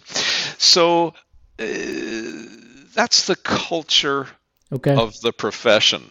They anoint a guru who is a physical therapist and then they follow them and they change their curriculum. And then they they find well this doesn't work for everybody so they anoint the next guru and the pattern repeats. So that's if you were to ask me about that profession there you go. What frustrates me about some individual physical therapists they don't do a thorough assessment. And uh, oh if you got back pain here I'm going to give you a sheet of paper that says pull your knees to your chest and you know mm. what, or you know can you imagine you have two different patients one's a crossfitter crossfit people the the the the pattern of a CrossFit person is they are keen. They love to exercise, mm-hmm, mm-hmm. you know, and it's their community. They're proud of it. I get it. Fabulous. Awesome. Yeah. But yeah. but don't go to a CrossFitter and say, "Oh, I think you need to do a little bit more." No, you have to hold a CrossFitter back mm-hmm, a little bit and mm-hmm. allow the tissues to regain some some pain-free tolerance and that sort of thing. Now, the next person comes in and they are a physical sloth. You can see, what time did you get up this morning? Oh, I stayed in bed till 10 o'clock. My back was a bit cranky. Uh, I said, well, did you go for a walk? No, no, I didn't go for a walk. I had a cigarette and a coffee out on the porch. And anyway, now you have to tell that person, get moving. Yeah. So right. do, do, do, you see if, if you told everybody to get moving, you'd, you'd damage the crossfitter more and you might help the sloth or uh, hold back a little bit. You're you're going to help the crossfitter but you're you're going to hurt the, the the sloth. So without thorough assessment and investigation of the pathway to pain of that individual you're only operating on luck. Mm. and uh, you know and then there are the strength and conditioning coaches who will say, "Oh, you got back pain, do deadlifts. Mm-hmm. You got to strengthen your back." Well, there are a few people mm-hmm. who that's a pretty good way to go about it. Mm-hmm. But if that person has an end plate fracture and some edema in their in their uh, vertebra. Do you see how that's though? That you just gave them. Of course. You just made them worse, and Yeah. then they don't do follow up. Well, if Hmm. you're a financial guy, you have to every quarter you've got to deal with the financial health of your Right. company. And so it's in your face. You you get audited. You know what your score is. How many clinicians keep score? Now, as you know, we always did. I can tell Yep. you exactly what our score is with subcategorized patients. If someone comes in and sitting makes them worse, uh, driving makes them worse, gardening makes them worse, but going for a walk makes them better. So there's a subcategory of patient. I know that what our score is two years later on whether they got better or not. hmm I know if they were extension intolerant, reaching up and changing a light bulb overhead, or you know, I know what our we're actually better with that subcategory, by the way, Oh, after okay. two years than the, than the flexion intolerant, bending tolerant. So some of our criticizers would be surprised at that, but you know, those who've who've been told you've tried everything. You've done physio. You've been to the massage therapist. You've tried yoga class. You've been to the psychologist. You've been to the pain clinic. hmm The only thing left for you is surgery. I can tell you that 95% of those avoid surgery if they follow our instructions, whatever they Mhm. were, they're different for everybody. And in a two-year follow-up, they were glad that they did.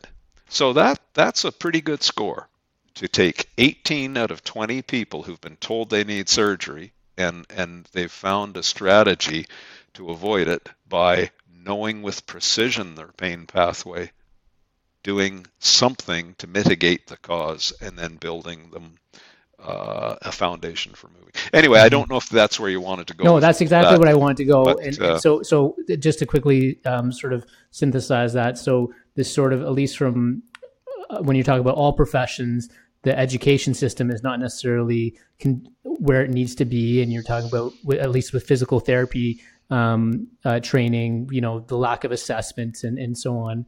And then on the individual level, the sort of not only not knowing how to do those assessments properly, but then the follow up is is is not as as good as it, as it should be. Can I, I can I add? Two can- may, I- may I also just say though there are Sure. some individual physical therapists who are fabulous, but Right. every single one of those has had to invest in themselves. So you were talking earlier about investing in yourself and what every Mhm. single one of those great therapists have invested in themselves to get education outside of the formal physical therapy training. Mhm. And uh, as I said, some of them, uh, we, we've got many in our organization who are master clinicians, Yeah. and I refer patients to them with great confidence. They are fabulous clinicians.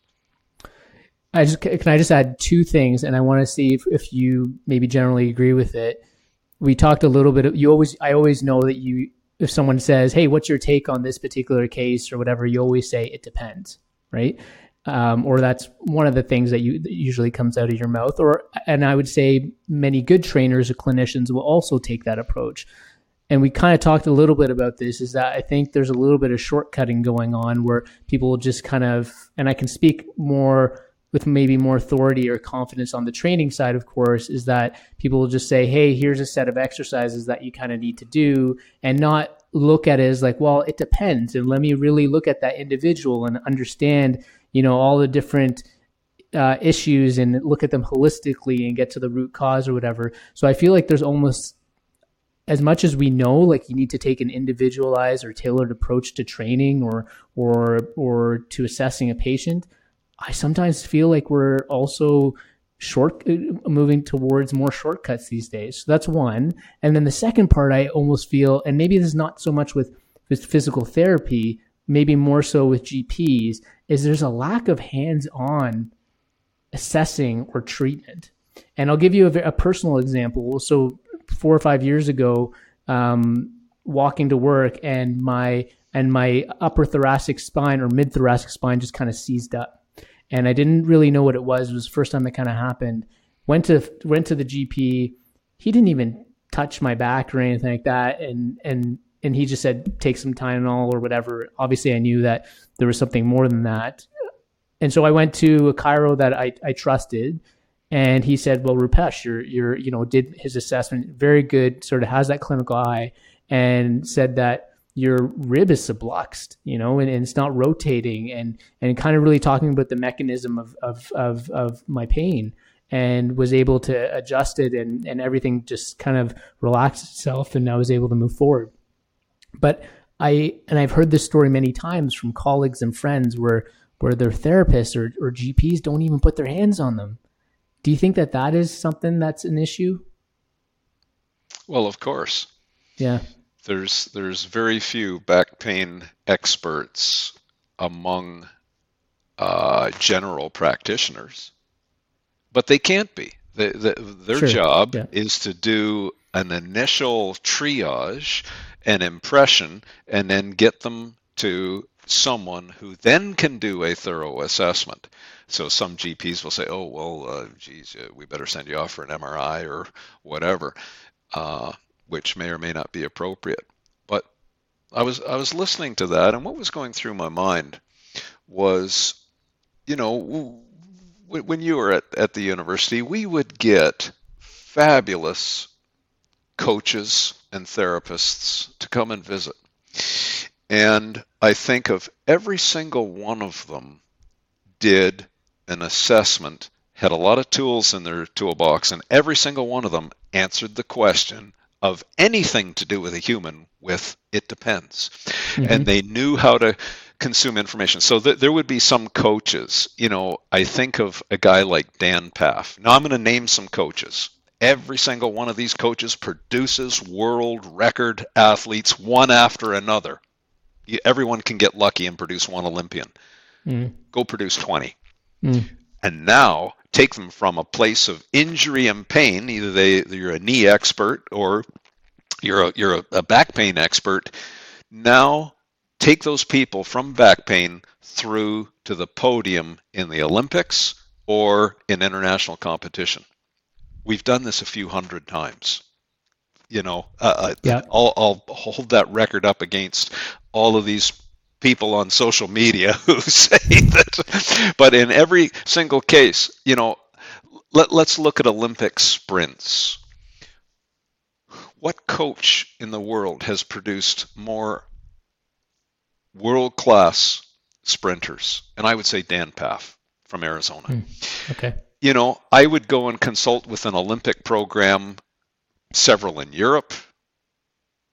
In the States, it's all fractured. The Olympic training program in the States is really in the universities, mm-hmm. different university programs. And I, they'd call me in and say, you know, we're getting a back problem. Could you come in? And, and uh, I'd, I'd work workshop with them a bit.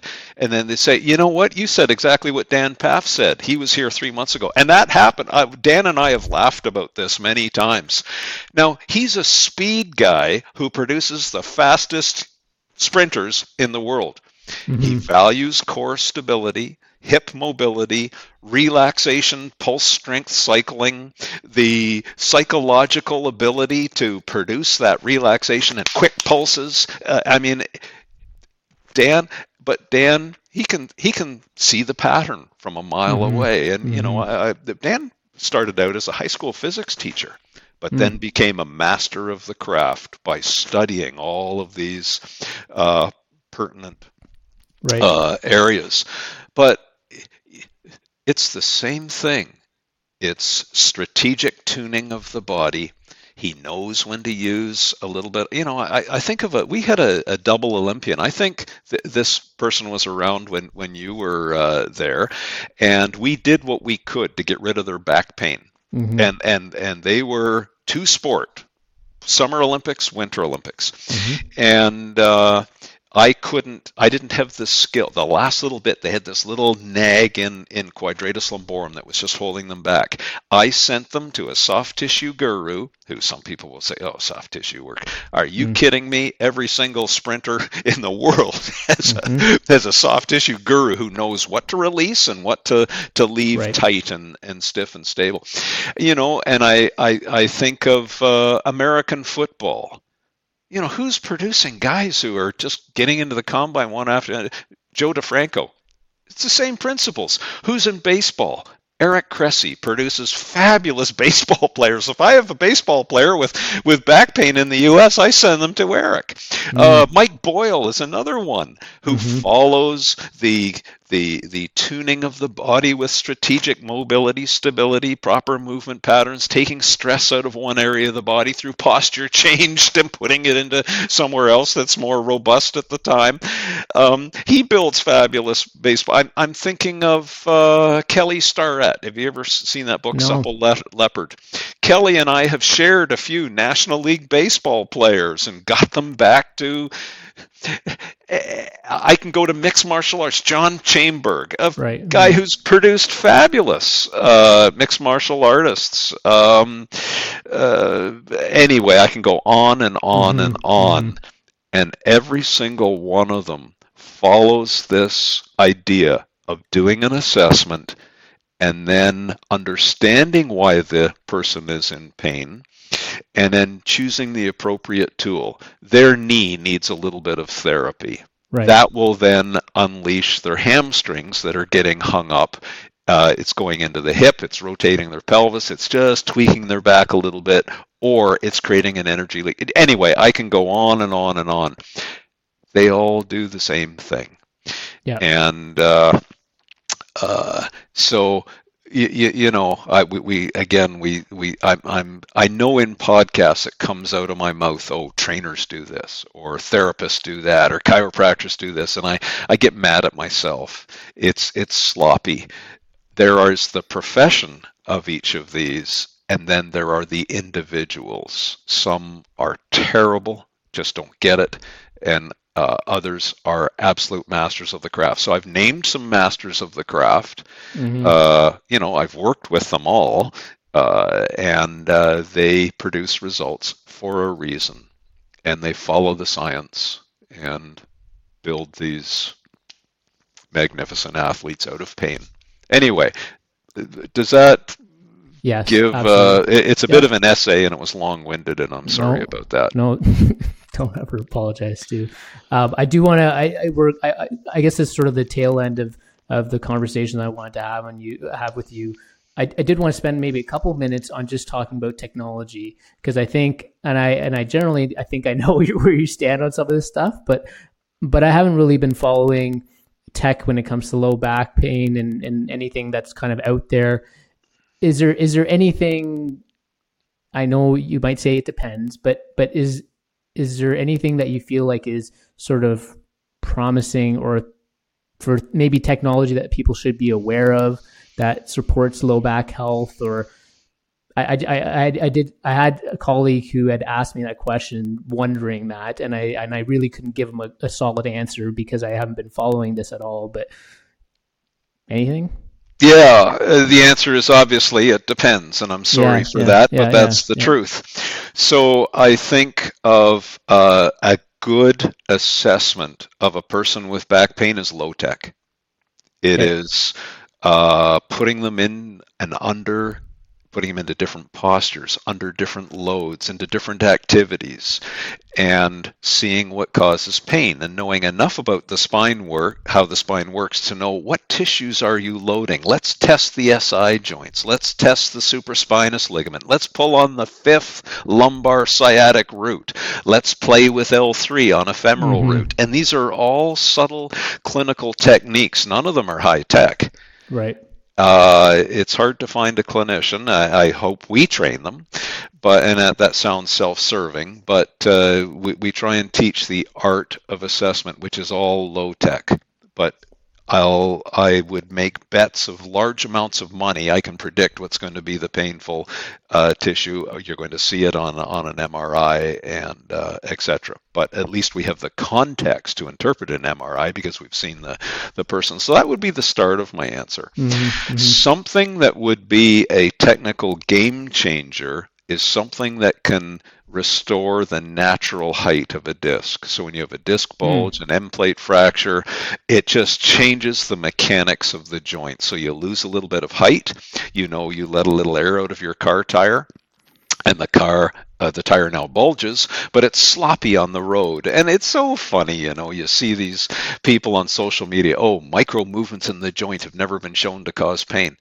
Are you kidding? We see it in every single person. You just watch them mm-hmm. under video fluoro- fluoros- fluoroscopy, mm-hmm. and you'll see the micro movements uh, perfectly correlating with trigger triggering pain. And you, you see it mm-hmm. in whiplash people who, oh, you've got no signs on your MRI of whiplash, you're a pain magnifier. Wait a second, watch the neck move under video fluoroscopy, and you'll see, oh, there is the little micro movement occurring right when the when the pain triggers. So if you could plump that disc back up again and give it what we call turgor and stiffness, mm-hmm. and really uh, change the loading of the facet joints, which they tend to go arthritic. Uh, the ligamentum flavum gets hypertrophied. A lot of negative things happen when you lose a bit right. of disc height. So that would be a game changer. And we've tried. I've tried to play with uh, artificial nucleus, uh, doing kyphoplasties, and all these kinds of things. Stem cells a thing? Can that help in oh, any way? Oh, well, I've not seen any evidence of stem cells into the nucleus of the disc. I don't know if there's enough uh, bioactivity in there okay. To, okay. to, to really. Yep. Uh, and and the game changer there is you've got to seal the end plate first. Mm. And I've tried to do that with bone cement and kyphoplasties and, and these okay. kinds of things, and we've always failed.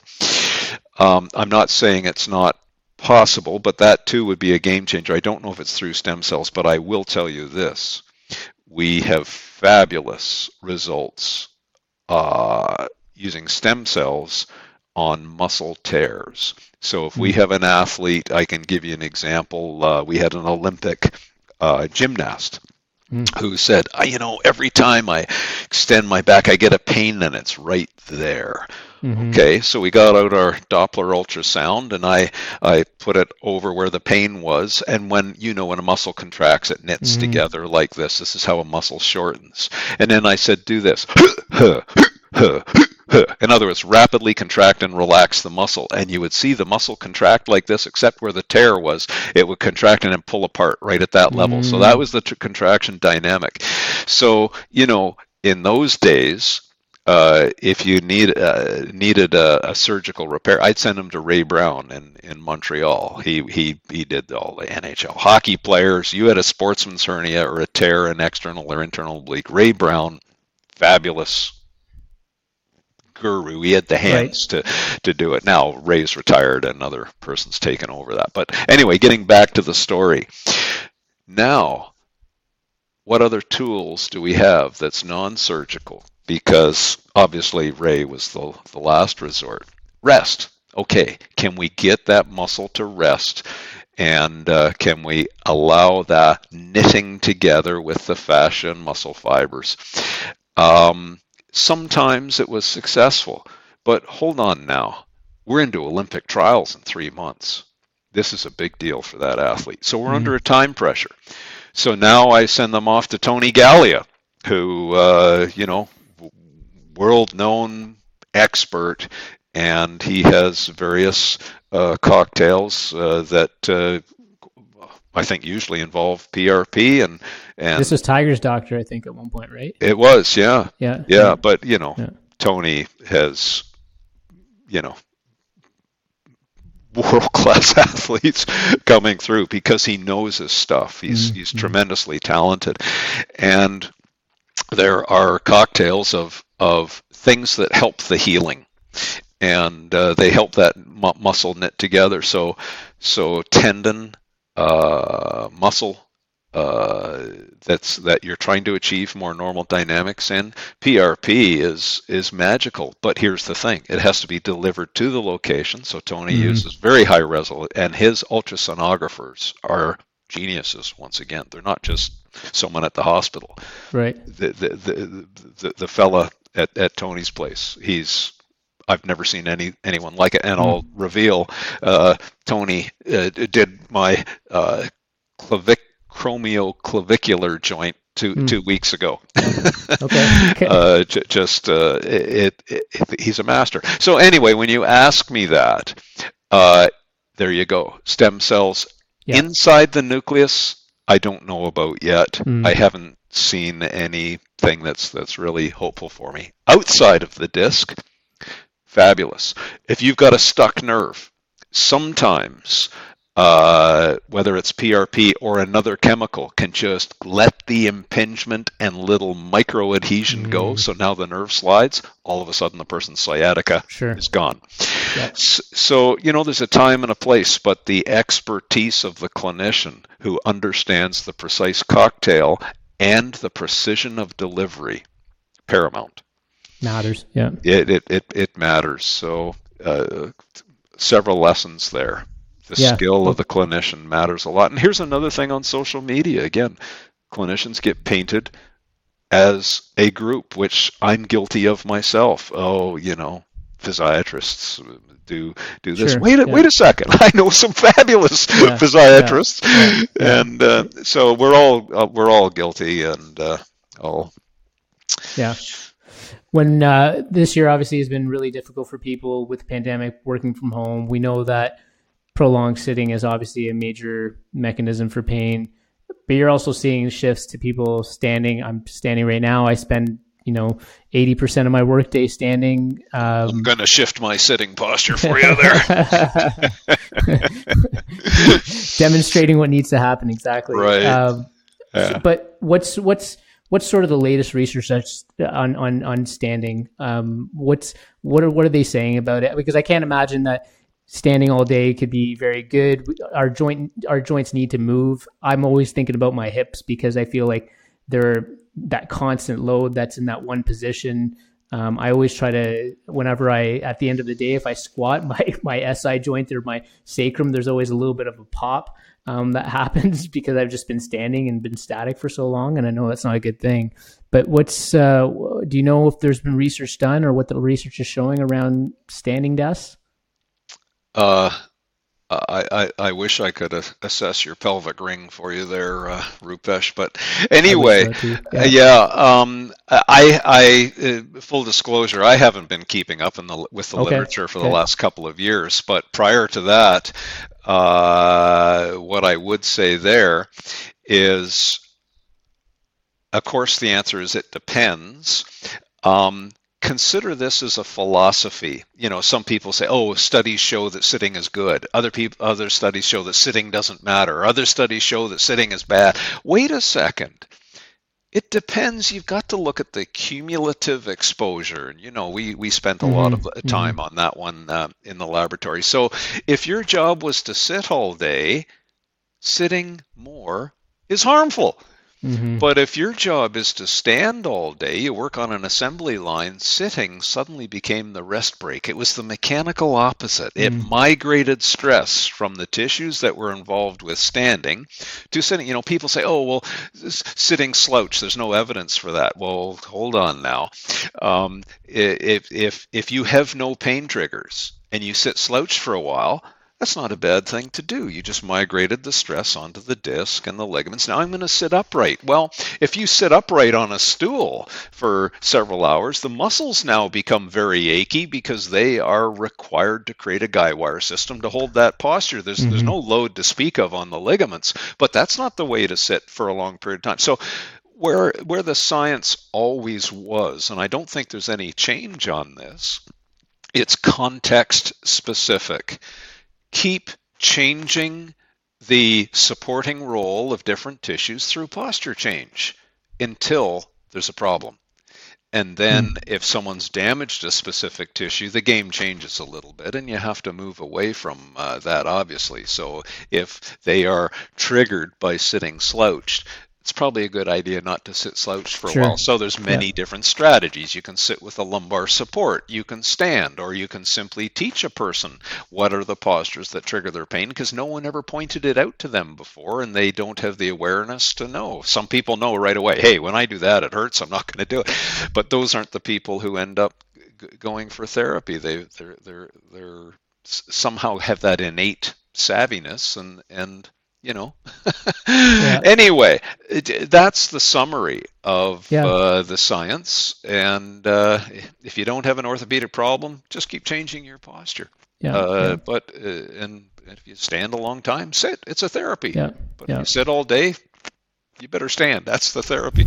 You you get what I uh, of course, mean. Of course. But but that's again, these people are so passionate on the internet. Oh, someone said this statement wait a second, what was the context that they said the statement in? And if you need a context to deliver information and you need a context to consume information. And that's where the disconnect is. Mm-hmm. Thanks for entertaining that question. I, I, do want to move on to just some final, maybe rapid fire questions, if I could. I, I feel like I, I feel I've only gotcha ones. I've only got a, I've only got a couple, anyways. So they're not. And Michelle always tells me she's like they're not really rapid fire. They're really sort of deep thinking. So I don't even maybe know how to do rapid fire questions.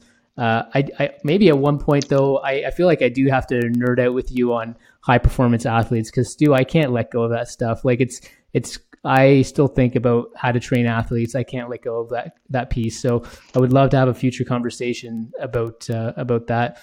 But uh, I do want to move on because uh, well, that could be another one. That's uh, yeah, maybe as you know, yeah. that's uh, one of my uh, passions as well. To yeah, yeah. It's not every day you get to drive an F1 race car. So when you're in our business, we get to drive an F1 equivalent in speed, strength, power, game. What a thrill! Yeah, game. Uh, yeah. What's the game? Game intelligence. Yeah. Situational yeah. IQ is what some of the coaches call it. Just yeah. those those are that are so coachable. Oh, it's fabulous. uh, before we get into this rapid fire, I just want to make people aware of a couple of resources of Stu. So um, I'll, I will put these in the show notes for people. Uh, backfitpro.com is, is Stu's website. There's fantastic resources on there, a lot of evidence based uh, material. Stu's got his books and his DVDs. I got a couple in the back, which are a little outdated, Stu. I apologize. I haven't uh, bought your latest versions, but I suspect a lot of the wisdom, original wisdom, is still in your in your new material. Um, I do recommend uh, folks if they're experiencing back pain and they can't get to uh, one of Stu's master clinicians or they don't have access to that. Um, the, ba- the back mechanic book that Stu did is is fantastic. It's more on you know it's I think it's Stu and, and feel free to jump in, but my uh, my read of that was more of like it's more suited to the, to the general public. And um, I don't know if you if there's anything you want to say on that particular book or. Only that it was or... the most. It was easy for me to write my medical textbooks. That, that was my world it was the most difficult to write back mechanic really? with the audience being the lay public because it was a dan- well the original publisher said you have to have the title fix your back in three easy steps and i said well that's a lie i'm not doing it and they said good well you won't sell many many books and uh, uh, but i couldn't do it so i wrote hmm. 17 chapters it takes the person through a self-assessment of their pain triggers and then gives them movement hacks around the triggers to help avoid the cause. So that's spine hygiene, etc. And then shows them how to build a base foundation. Now, it's not going to take you to the Olympics, those are the other books. But just to get out of pain, uh, and through follow up, we know it helps 95% of mm. readers. It doesn't help everybody. Uh, but no no book can. But at least uh, that. But it was difficult in that I had to do the dance between giving enough information so it has scientific integrity and guiding people through a self-assessment but still make it consumable and not a heavy right. medical text and that took me five years to write that book mm. to, to, mm. to, do the dance and try and achieve a balance if folks want to find um, your one of your master clinicians if they want to go see them is there like a, a repository on your website or somewhere where people can can locate these these clinicians, or right. how would they go about that? Well, you go to backfitpro.com and you enter. There's there's an enter portal for clinicians and an entry portal for patients, and okay. then you enter in through patients and look for those. Those are master clinicians. They're listed by country and who they are and their contact. And then we have those certified who I haven't worked with and I, I cannot vouch for their uh, efficacy. However, they've taken our courses and they've passed both a physical exam, working mm-hmm. on patients, plus uh, a written uh, exam. But I haven't worked with them personally. Those are the certified people. So there's uh, a few more. Fantastic.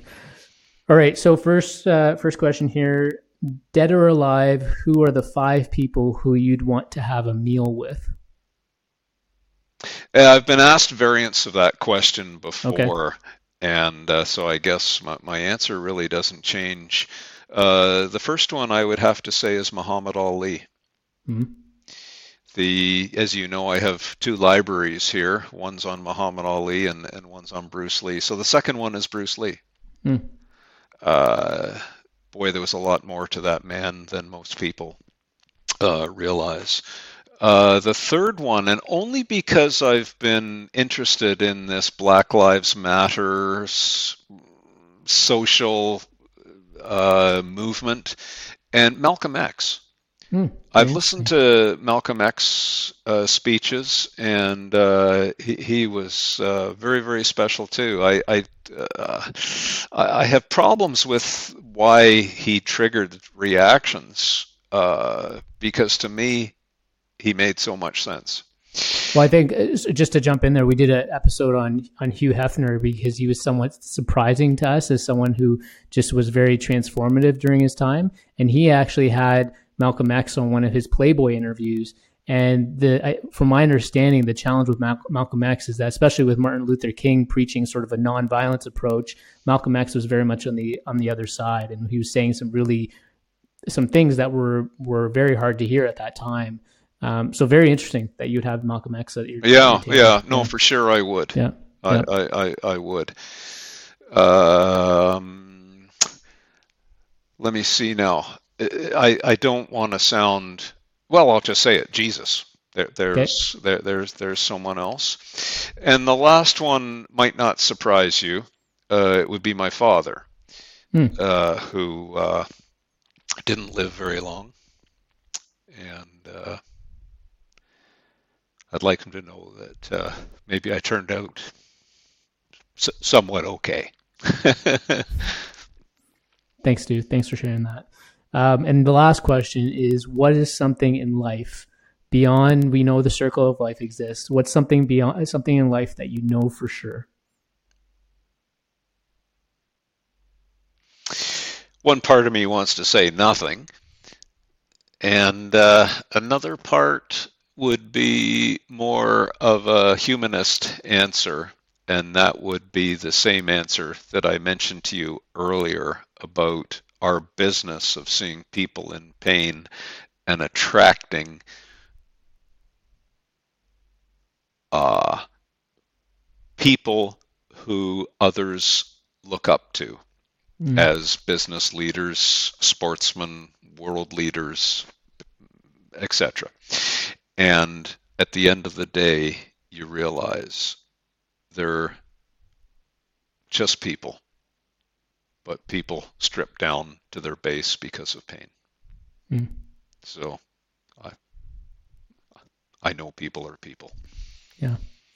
Thank you, Stu. I, I um it goes without saying, but uh, appreciate you as a person, appreciate the time that you've given me today, appreciate that you're willing to have a conversation about something that maybe you're not always comfortable with. Uh, I think I have no doubt that people would have benefited from this conversation. Hope to do this again. And just again, thank you for taking time on a Sunday, uh, which I, I, suspect is uh, precious to you. So, so thank you for that. Thanks, Rupesh. Um, you know, at this stage of my uh, career, I can go back and, and look at those uh, students who uh, I feel so good about. And if I can have a well uh, these conversations that we're having today it takes me back to those days of having our beers and peanuts and anyway you, you still give me great joy as you always have done. Thanks so much. Appreciate it steve. Take care. Bye bye